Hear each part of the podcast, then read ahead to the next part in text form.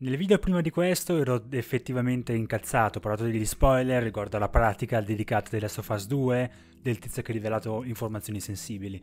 Però vi ringrazio lo stesso per aver discusso con grande intelligenza il video, aver parlato del fenomeno degli spoiler e tendenzialmente anche della sgradevole attività di questo losco figuro, su cui però mi vorrei soffermare. Uno di voi infatti ha dedicato la sua la sua bella riflessione riguardo a un fenomeno molto importante nel mondo videoludico, ovvero quello del burnout. Il burnout è insomma lavorare troppo, troppo costantemente, troppe ore a settimana, con turni impossibili. Sembra infatti che dietro al leak di informazioni di The Last of Us 2, la cui uscita è praticamente imminente, si celino obiettivi politici da una parte sembra esserci il partito repubblicano che è addirittura contro la diffusione di The Last of Us 2, in quanto il medesimo gioco, come si è potuto vedere nel trailer diffuso lo scorso anno, quindi non è spoiler, sembra trattare temi dedicati alla omosessualità e in via presunta al transgender, idee che sono assolutamente fuori dalla schiera politica, dal pensiero politico dei repubblicani quali hanno già bollato il gioco come troppo di sinistra. Inoltre c'è una questione molto particolare.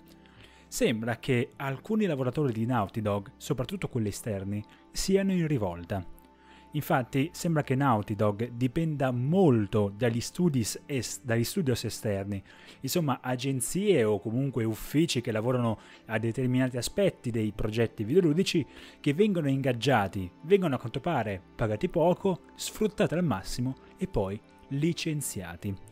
Parliamo di persone che a quanto pare hanno lavorato anche oltre 100 ore a settimana e che adesso, al fine progetto, saranno licenziate. La questione quindi è estremamente sensibile perché The Last of Us 2 apre a, a tutti gli effetti questa grossa e grande discussione riguardo sia i diritti dei lavoratori, ma soprattutto i diritti di chi produce videogiochi. Allora, innanzitutto bisogna dire una cosa, lo scenario statunitense è molto diverso da quello europeo e soprattutto italiano gli americani sono effettivamente staccanovisti e sono celebri per dedicare letteralmente la loro vita al lavoro. Parliamo davvero di persone che lavorano oltre 100 ore a settimana, cioè tantissimo. Parliamo praticamente di 16 ore al giorno di media, ma anche di più. Dunque, queste persone qui solitamente vengono pagate molto, fanno la storia, perché si sa che il duro lavoro beh, insomma, ripaga molto, o dovrebbe ripagare, perché cosa accade quando una grande azienda ti promette il successo e poi non te lo fornisce? Cosa accade quando tu lavori 100 ore a settimana e poi il merito del tuo lavoro se lo prende qualcun altro? Ecco, la questione non è affatto banale. Noi videogiocatori siamo forse fin troppo portati ad ignorare questo fenomeno. Giochi come Fortnite, per esempio, prendono in considerazione persone che stanno dedicando la loro vita allo sviluppo del gioco, una roba incredibile, assurda dal mio punto di vista. Ma così come anche piattaforme social come per esempio eh, Facebook o anche servizi come quelli di Google. Insomma, un settore, quello informatico, soprattutto legato alla Silicon Valley e allo scenario statunitense, che sta diventando insostenibile. Prima o poi una situazione di questo tipo, in cui un videogioco sarebbe sarebbe arrivato al centro dell'attenzione politica, doveva per forza arrivare. E noi videogiocatori mm, dobbiamo forse essere un attimino più coscienziosi e farci un esame di coscienza. Quando prendiamo un videogioco, lo acquistiamo, lo giochiamo, dobbiamo prendere in considerazione che quei giochi sono stati creati da persone che hanno sacrificato parte della loro vita. Alcuni sì si sono divertiti, soprattutto i creativi, per esempio nel caso di Naughty Dog chi ha pensato al gioco. Ma oltre ai game designer, comunque al, allo studio score, quello che poi si prende il merito, in questo caso Naughty Dog, lavorano un sacco di altre persone, letteralmente anonime, che però si fanno il culo. E magari, che ne so, con l'animazione perfetta di Ellie l'ha fatta in realtà uno studio che poco c'entra con Naughty Dog, però il merito se lo prende Naughty Dog stesso. Magari per fare l'animazione perfetta ci sono volute 100 ore a settimana per tipo 6 mesi, però il merito se lo prende qualcun altro. E in più a fine progetto vieni licenziato. Va bene, d'accordo, noi siamo i clienti e quindi non dovremmo guardare questi aspetti societari però la questione, a mio parere, va affrontata ed è arrivato il momento, secondo me, di affrontarla. Non sarò io a dare delle risposte, anche perché, ripeto, io sono italiano, vivo in Italia, in Europa, in un contesto sociale e economico ben diverso.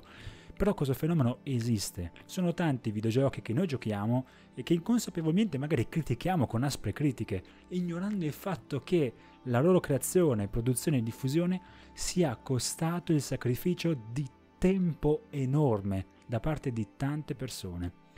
Secondo me dovremmo imparare anche ad apprezzare questo. Bene, noi non possiamo fare nulla riguardo allo scenario americano, è una cosa americana, se la devono vedere gli americani con le loro leggi e così via, e qui siamo d'accordo. Però dovremmo apprezzare i videogiochi anche per il grande sacrificio di queste persone che hanno dedicato un sacco di tempo per farci divertire, farci divertire al meglio delle loro possibilità. E dunque, a mio parere, è molto importante prendere in considerazione questo e valorizzarlo. E la prossima volta che prendete in mano un grande gioco, non solo dite wow che grafica, provate a pensare, ma quanto è costato in termini di tempo, di vita, non di soldi, ma di vita per creare questa cosa? Se si pensa a questo concetto, allora il gioco apparirà ancora più bello di quello che può sembrare, perché comprendere che ogni videogioco, soprattutto le grandi produzioni, sono costate parte della vita di tantissime persone, vuol dire riconoscere non solo il valore creativo, ma anche il valore umano di una produzione. Detto questo, spero che comunque i lavoratori, soprattutto in America, possano ottenere dei, dei diritti o comunque eh, dei salari sicuramente all'altezza delle aspettative, ma soprattutto tempi di lavoro più umani.